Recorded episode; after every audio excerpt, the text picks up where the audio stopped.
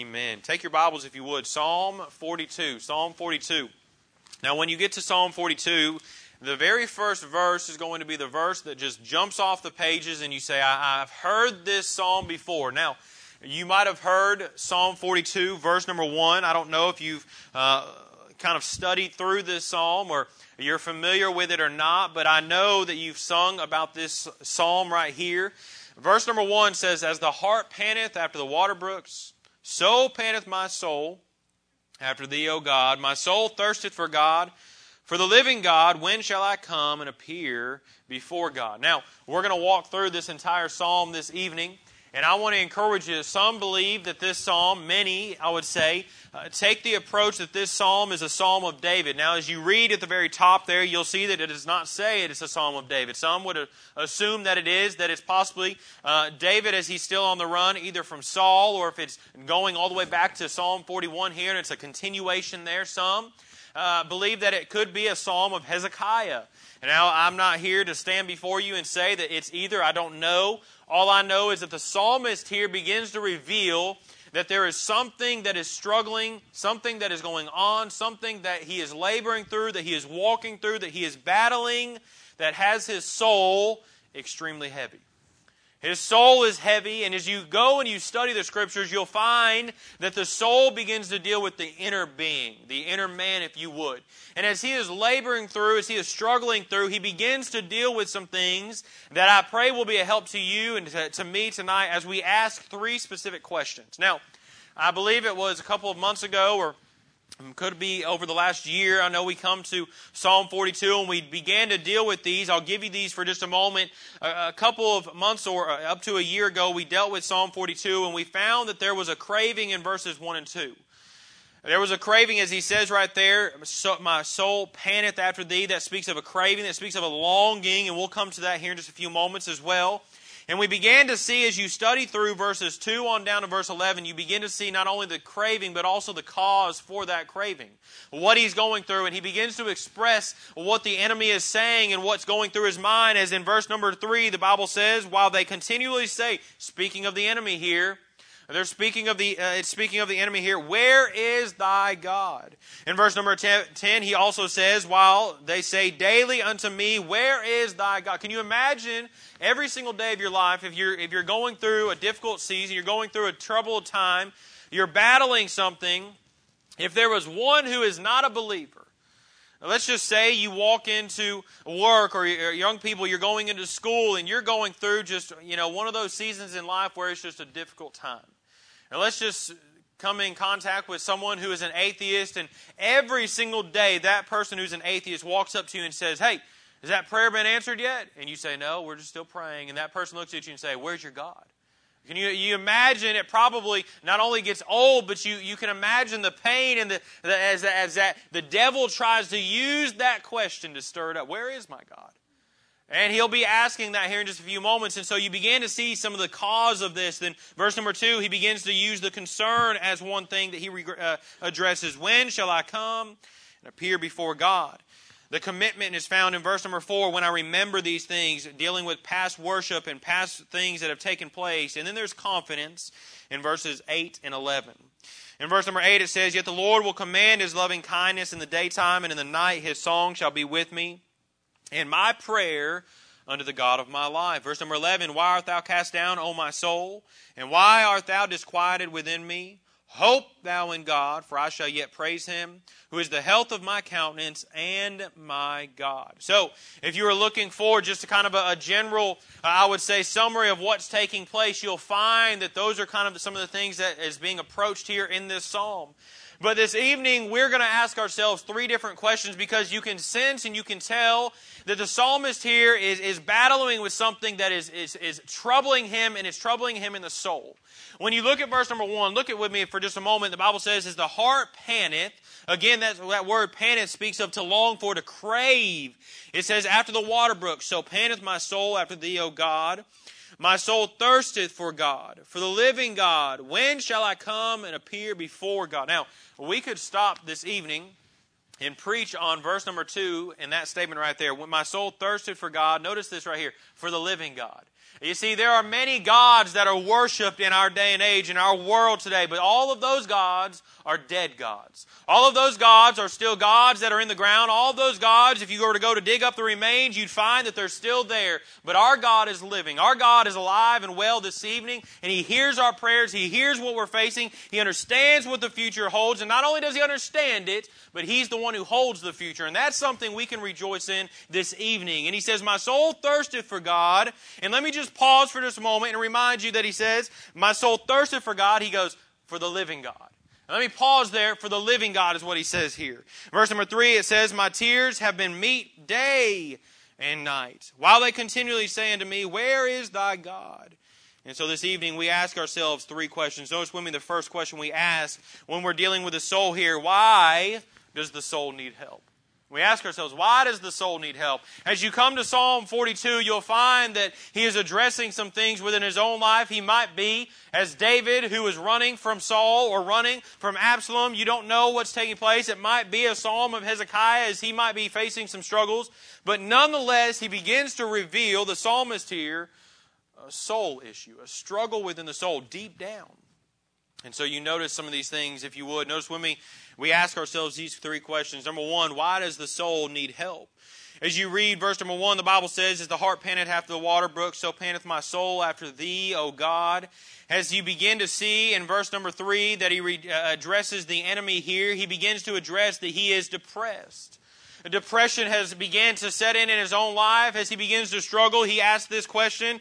The enemy does, Where is thy God? And as you imagine for just a moment, depression begins to set in in the psalmist's life and he begins to struggle through some things. And you can imagine every single day, eh, waking up is not something that is pleasurable.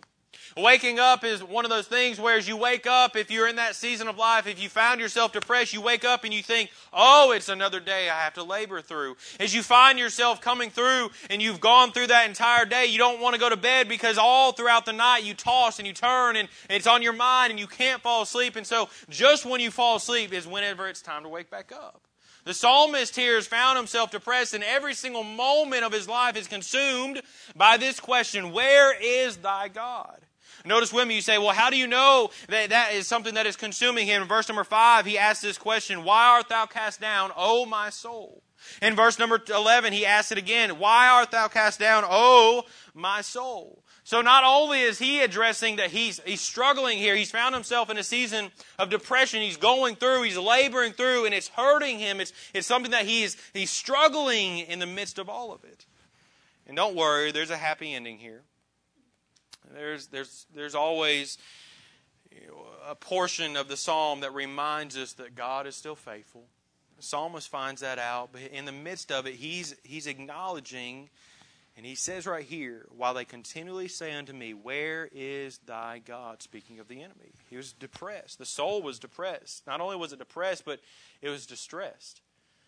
You see, in verse number two, it says, My soul thirsteth for God, for the living God. When shall I come and appear before God? That statement, my soul thirsteth for God. He is desiring great fellowship with God here and desires to worship the Lord. Now, whether he was, uh, was taken from, if you imagine for just a moment, if you find yourself on the run, if you find yourself going through a season of difficulty, you want to think about and you want to consume, be consumed by God. You want to spend time with the Lord. You want to get in the Word of God. You want to do all of those things. But sometimes, whenever you're in the midst of something difficult, the only thing that consumes your mind is that one thing. And as you think about that for just a moment, his soul is distressed. He's going through, he's, he's, he's struggling, if you would. And you see, it's a serious thing because as he makes reference to the soul here, as he is dealing with this statement, my soul thirsts, he's saying, hey, the inner man is thirsting for God. You think about this for just a moment. You see, the inner man always directs the outer man. What's in will always come out, just so you know. And I was just talking to someone just the other day, and, and, and we, I made that reference. What's in the heart will always come out. It will. It always does. It can always stay locked up in there so long, but at some point in time, it will show itself. As he makes reference to this. he may have been cut off. If he's on the run, he may have been cut off not because of, of choice, but his mind was elsewhere. The distractions, his mind was consumed by something or whatever the case might be. So his fellowship was not what he desired it to be. So he's longing for that fellowship, but he's also longing for that time of worship. In verse number four, he makes this reference right here. He says, When I remember these things, that statement, when I remember these things, is speaking of those past times of worship. And, and let me just deal with this for just a moment. I don't, I don't truly believe that every child of God understands what worship really and truly means. We're, we're living in, in a world today that whenever you are talking to someone, if someone asks the question, hey, what is your worship like? What are they asking? What's your music like? What's your music?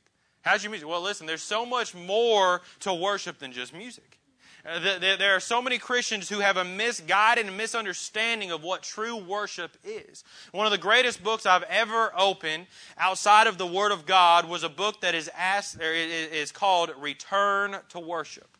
And what it deals with is it deals with worship as a whole. Number one, we have to define what worship is. And then it goes on in that book and begins to deal with true worship and how you worship. And as you think about worship as a whole, you look at the society, you look at the world, Long before COVID had hit, you look at certain things and you think about the lack of attendance in churches over the last century. You look around and you, you see the lack of Bible truth, understanding. You look around and you, you look at the, the, the lack of prayer in the Christian life and all of those many things. All of those things are a part of worship. But you see, in our day and age and in Christianity as a whole, worship is no longer the priority. You say, well, what do you mean? Worship ought to be, and it is in the Word of God, you'll find that worshiping God is the priority. But it's not anymore in our society.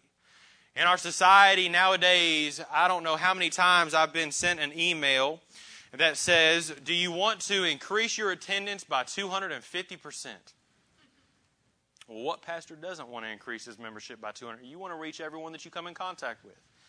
But can I share with you that having my membership 250% more is not the end goal. I know many churches, and you see them as you maybe have walked in churches, you maybe see them on TV, you see uh, stadiums full of, of events and things like that. And there are many churches that when you walk in, you can just tell that God's not in that place. God's not in that place. The Holy Spirit wasn't invited. Just the other day, I was listening, and I, I, made reference to this on Sunday, but I was listening to Leonard Ravenhill, and as he made that statement that if, if the, the, uh, the Holy Spirit were not to show up, many churches would not even notice that day. But the truth of the matter is, he goes on and deals with this, and he says it's a sad day, but oftentimes we invite the Holy Spirit, but it's only on our terms and when we can uh, invite him.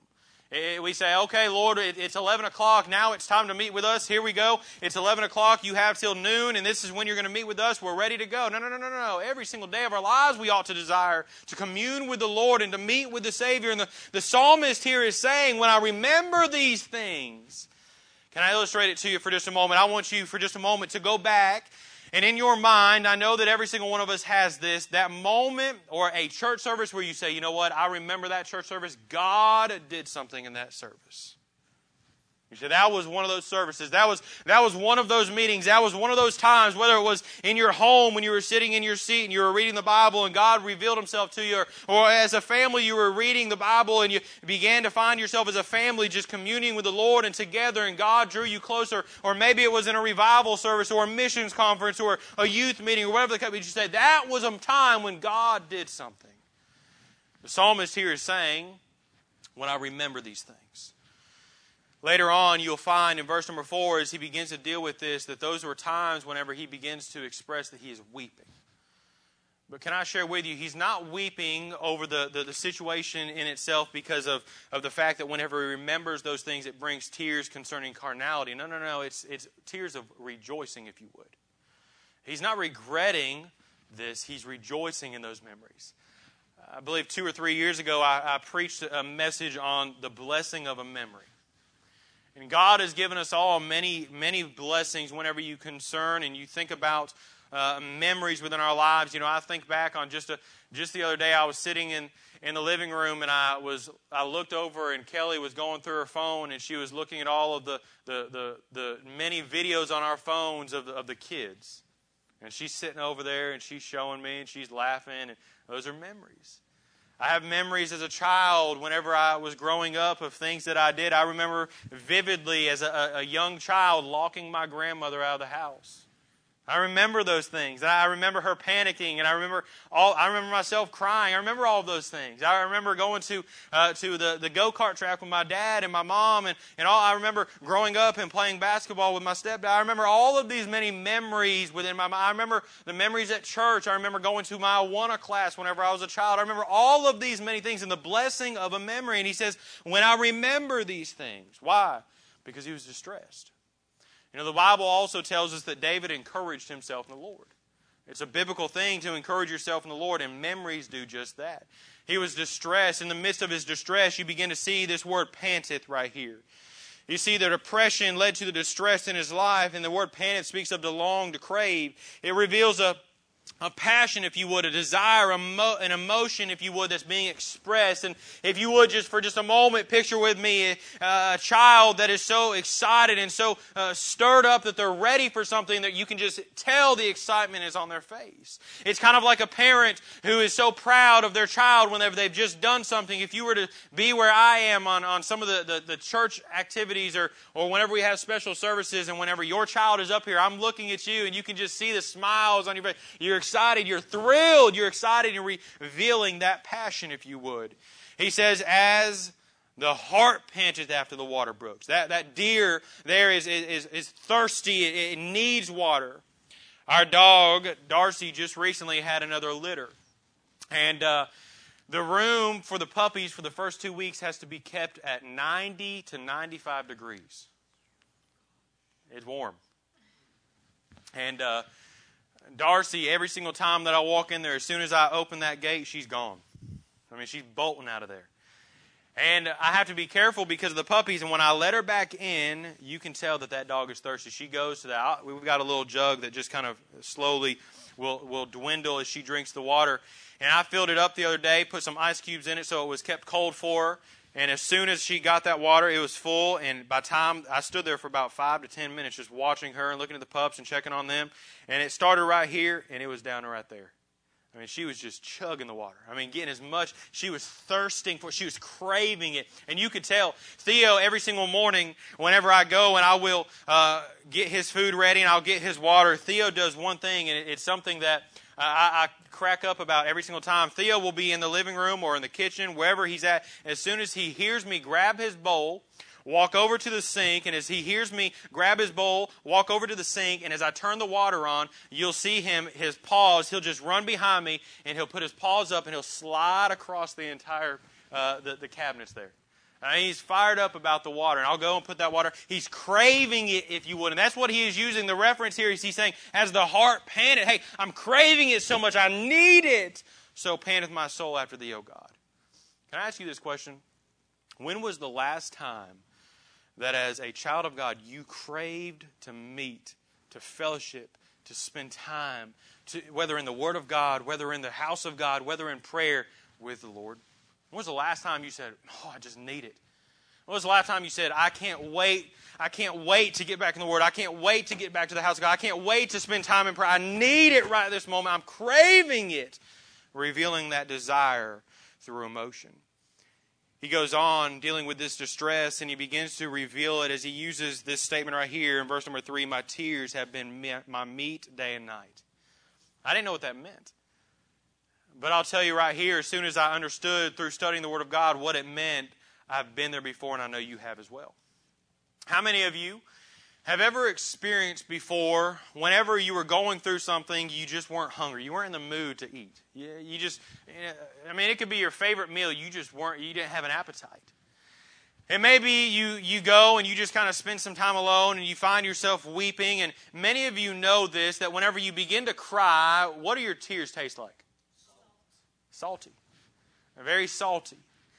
And as you, you begin to cry, you begin to taste that saltiness, and that saltiness then makes you a little bit thirsty, and so you get some water. And so, what he is saying right here in verse number three, he says, My tears have been my meat day and night. What he is saying right here, his only meal he, he was so broken, he was struggling so much that he wasn't even craving a meal. He wasn't, didn't have an appetite, that he wept so much that the only thing that he was tasting were his tears. He was, he, was, he was struggling so much that he says, Hey, the only thing right now, my tears have been my meat day and night. Hey, I'm weeping so much. Why are you distressed? Why are you weeping? Because every single day they say, Where is thy God? And God, I don't know where you are. Been there before? Where's your God? Uh, is, is, is, the Lord not answering your prayer? You, you say you're a Christian. You say you, your, your God's always there. Where is He during all this? Lord, where are you? You're weeping. You're going through it. You're, you're, you're struggling. And he says, while they continually say unto me, Where is he? I mean, he's, he's laboring through, he's distressed. His appetite was gone. He then goes on as he continues dealing with this, this thought of my soul thirsts at that inner man, talking about the inner, the, the, the past victories and the past times of worship. When I remember these things, notice this next statement he says. I pour out my soul in me. Now, I want you to think and picture this for just a moment. As you think about, and we're coming to the encouraging part here in just a moment, don't worry. But as he's, he's going through this, Jackson, we've learned something about Jackson. Every child has that one thing that you begin to figure out about them whenever they want something or whenever they're trying to get their way. Jackson's voice, he's already got a he's already got a tenor voice as it is. But that tenor voice, all of a sudden, when he wants something, gets into the falsetto. I mean, it just continues. We, will we'll always tell him, son, lower the voice. I mean, because it gets so high you can't understand him. And it's like, dude, what are you saying right now? I can't even understand you. And so he begins to, to, to, to, cry and to try to get his way. Just last night, he wanted to watch a movie and it was bedtime. And he said, but I didn't get to watch it. I said, well, too bad. Bedtime. You don't always get to watch TV. You don't always get to. And so he didn't get to do that that day, and that voice just began to climb. I want you to picture this for just a moment as he makes this statement in verse number four here. He says, When I remember these things, I pour out my soul in me. For I had gone with the multitude, I went with them to the house of God with the voice of joy and praise, with a multitude that kept holy day. When he is making this statement, he's speaking of those past victories that we just talked about, those past times of worship where man, you ever you ever been talking to someone and you just got out of a meeting or you went to a revival service or it was just a Sunday service or eh, it could be anything. It could be a Tuesday night, a Wednesday night, a Thursday night, whatever. But it was one of those services and and you make this statement. We've all said it jokingly, but you truly make this statement. You just it's hard to describe. You just had to be there. And they say, "Well, well, tell me a little about it." And you say, it's just one of those things you just you have to understand you had to be there the spirit was so sweet god was moving i was talking to brother richard jacobs just just uh, this this morning and uh, we were talking and he asked about the youth conference and i said man the lord met with us. And he said well well, well tell me a little bit about it. I said well i you know i told him about the messages that were preached and what was taking place. He says oh it sounds like it was a good meeting. I said you just it is. You just had to be there and I began to describe the, the, the, the, service when Brother Pope was sitting in the back there and that song was being sung. When I laid my Isaac down, I began to describe the emotions of Brother Pope and the service. And, and I said, it was just one of those things that it's easy to explain. You say, oh, that sounds good. But whenever you're there in person, you're seeing God work and you're watching teenagers at the altar and you're watching youth groups praying and you're watching parents pray with their children. I said, it's just hard to explain unless you're there. And so you think about something like that. In Psalm 42, verse number 4, he says, For I had gone with the multitude, I went with them to the house of God. The voice of joy and praise with a multitude that kept holy. I mean, he, he's, he's remembering and he's reflecting on those times whenever, hey, he was, he was going with others. He was rejoicing in what God was doing. He was, he was happy to be in the house of God. It was happy and a joyful thing to watch what the Lord was working. He's remembering those things. And as he's rejoicing in those things, You'll see in here in just a moment, he then reminds himself. Verse number 5. In verse number 5, he says this Why art thou cast down, O my soul? And why art thou disquieted in me? Hope thou in God, for I shall yet praise him for the help of his countenance. Now, I'm going to use three different words here, and I'm going to use them at the very end of the message as well because there's a transition of whenever you ask this question, concerning the soul here. What does the soul need, or why does the soul need help? In verses 1 through 4, he begins to express what's going on, answering that question for us. He, I mean, he's distressed. He's depressed. He's, he's lonely. He, he's, he's really going through it. He's struggling, if you would, and all of this. But in verse number 5, he asks this question. And the three words are these. Number one, he says this Why art thou cast down, O my soul? He begins to do a self examination. Can I express it to you? You ever been in that season of depression or in that season of distress and you're going through it, and, and there comes a day where you finally just are fed up with it. And here's what you're fed up with. You're, you're, you're, annoyed because everyone around you is enjoying life. Everyone around you is having a grand time. Everyone around you is, is acting as though everything's normal for them and they're enjoying life. And you realize that, hey, everything is good for them. Everything is, and they should be. They shouldn't be, you know, weeping. They shouldn't be upset about anything. Everything's grand for them. And you ask this question why am I acting this way? You're just so frustrated with yourself. I mean, someone comes and they're a blessing to you and, and you're thankful, but you just can't get out of that rut, if you would. Eh, I mean, someone comes and they, they share some kind words and, you know, you, you listen to those words, but you just, you just can't pull yourself out. And, and you find yourself just finally coming to the point where you say, I'm so tired of being this way. I'm so tired of being frustrated. I'm so tired of being annoyed. And it was what he's saying right here. Why art thou cast down, O my soul? He does a self examination. He very simply just utters these words Why art? Why am I fresh? Why am I going through this? Why am I letting the enemy control all these things? You know, I was reading, I was going through and I was looking on social media at my brother's account just the other day. And I'm going to pull this up. I don't remember, it just now popped in my mind. But as I was looking at this, I was looking at his, his, his Instagram page, and he has a he has a quote here at the very top that I just now thought of that, that pinpoints exactly what he is saying when he says, Why are also art thou cast down? Why art thou cast down? Oh my, he's doing this self examination. Why am I frustrated? Why am I letting the enemy control all of this? Here's the quote Someone else's opinion of you doesn't have to be your reality. People are going to think stuff about you all the time. Now, that might be the only good thing my brother's ever said in life. All right? I don't think he said it, he stole it. But I'll give him credit tonight. But someone else's opinion doesn't have to be a reality. As you think about this, the psalmist is saying, I don't have to be this way. I don't have to wake up the next day discouraged and distressed and depressed. I don't have to wake up the next day and let the, the enemy have the victory. You say, well, how do you, how do you know that he's expressing it that way? In verse number 5, he goes on. And why art thou disquieted in me? Notice this next statement Hope thou in God. Hope thou in God. Not only is he doing an examination during all of this distress, but he does an exhortation during all of this distress. He reminds himself in that statement, Hope thou in God, that, hey, God's not dead. He, he I, Lord, where are you? I don't know where you are right there, right now in the midst of all of it, but Lord, I know you're there. Lord, I'm going to continue to hope. And can I share with you as a child of God that those who are lost are looking for hope? They're longing for hope. They wake up every single day and they're saying, I can't find hope. I don't know where to find it. And as a child of God, every single day you can wake up and say, There's Jesus right in the midst of it. He says, Hope thou in God. He reminds himself as he, he, he examines, but then he begins to exhort himself. And then he says this For I shall yet praise him for the help of his countenance. You begin to see that he begins to exalt the Lord.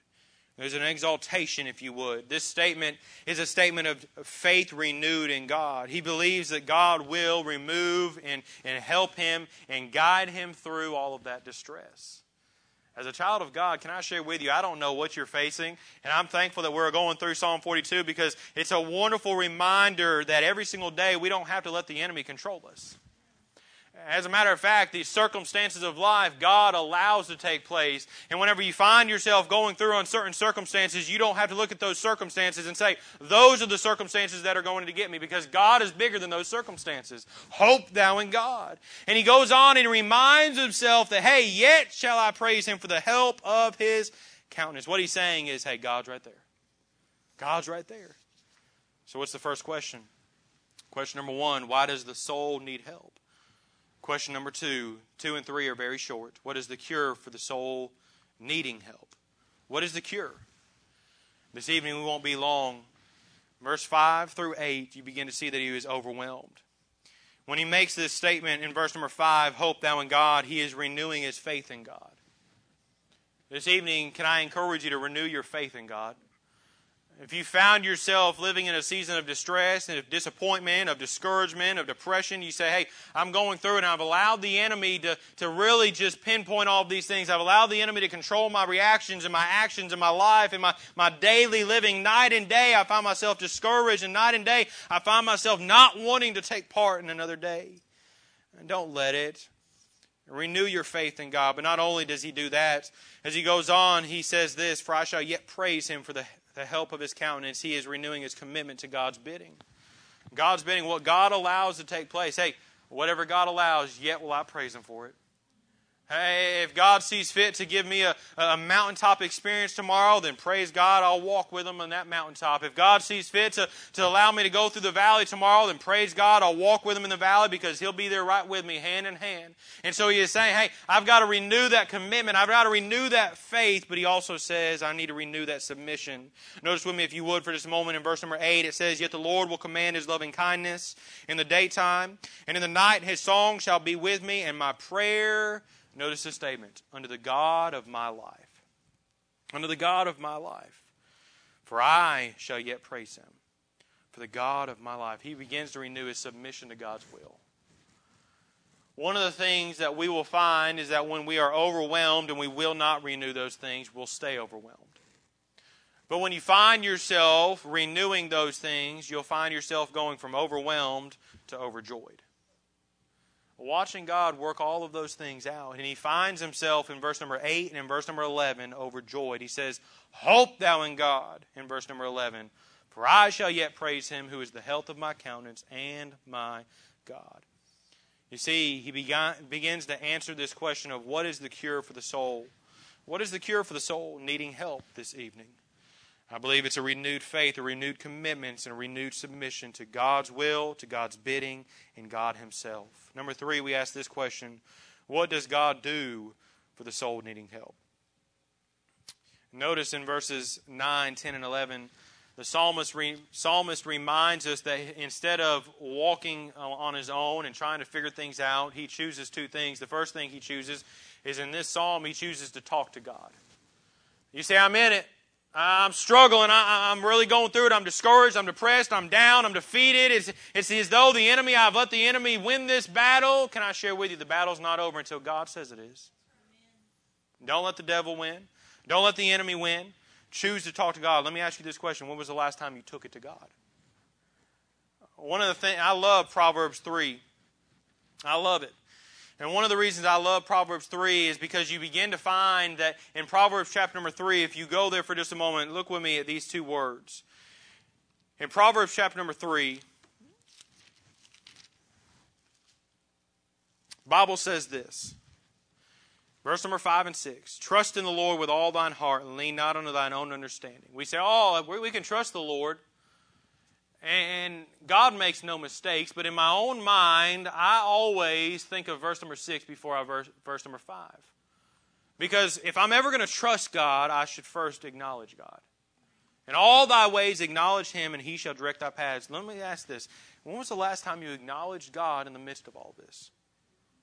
Acknowledge him and then trust in him. The psalmist begins to talk to God.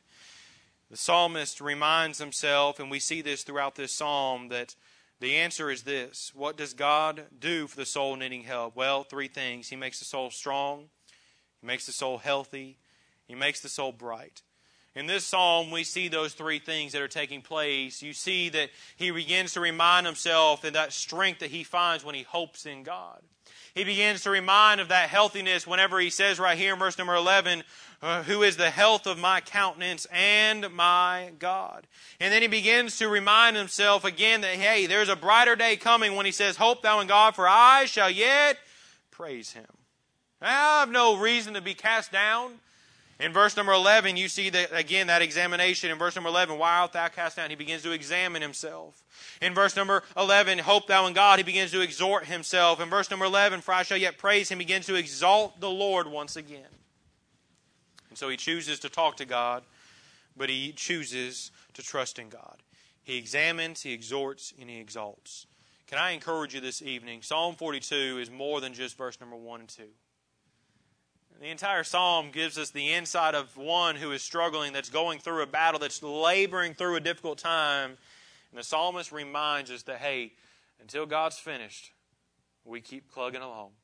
You know, I, we, we joked about it whenever we were in the in the uh, soul winning, I mean the uh, discipleship class, and I made reference to Finding Nemo, but it, it still rings true. Just keep swimming. Just keep swimming. Just keep plugging along. Just keep going. He says this one more time and we'll be done. Hope thou in God, for I shall yet praise him for the help of his countenance. This evening we see in Psalm 42 a psalmist who has a thirsty soul. He's going through it. And he had the choice do I let the enemy define me? Do I let the enemy defeat me? Or do I take it to the Lord? The psalmist chose to talk to God and he chose to trust in God. Could I encourage you this evening? Choose to talk to God and choose to trust in God. He always comes out on top. He's never lost a victory and he can't lose a victory. He's incapable of it. And so trust in him this evening. Lord, we do thank you. Lord, we love you. We rejoice in who you are and what you've done in our lives. We thank you for salvation. We thank you for, uh, Lord, the sanctification process of our lives. We thank you for the opportunity to serve you. We thank you for church family. We thank you for a church to walk in. We thank you for ministries. We thank you for blessings. We thank you for all the many things that, Lord, you work out. And Lord, we're tonight asking you to meet with us as we close out this service in prayer. Lord, some no doubt hurting, they need you. Some praying for others. Lord, help us not to let the, the enemy win, but to take it to you in prayer. Help us to talk to you and trust in you once again. Guide us now. Use this invitation the way you see fit. and We'll thank you for it. For it's in Jesus' name we do pray. Amen.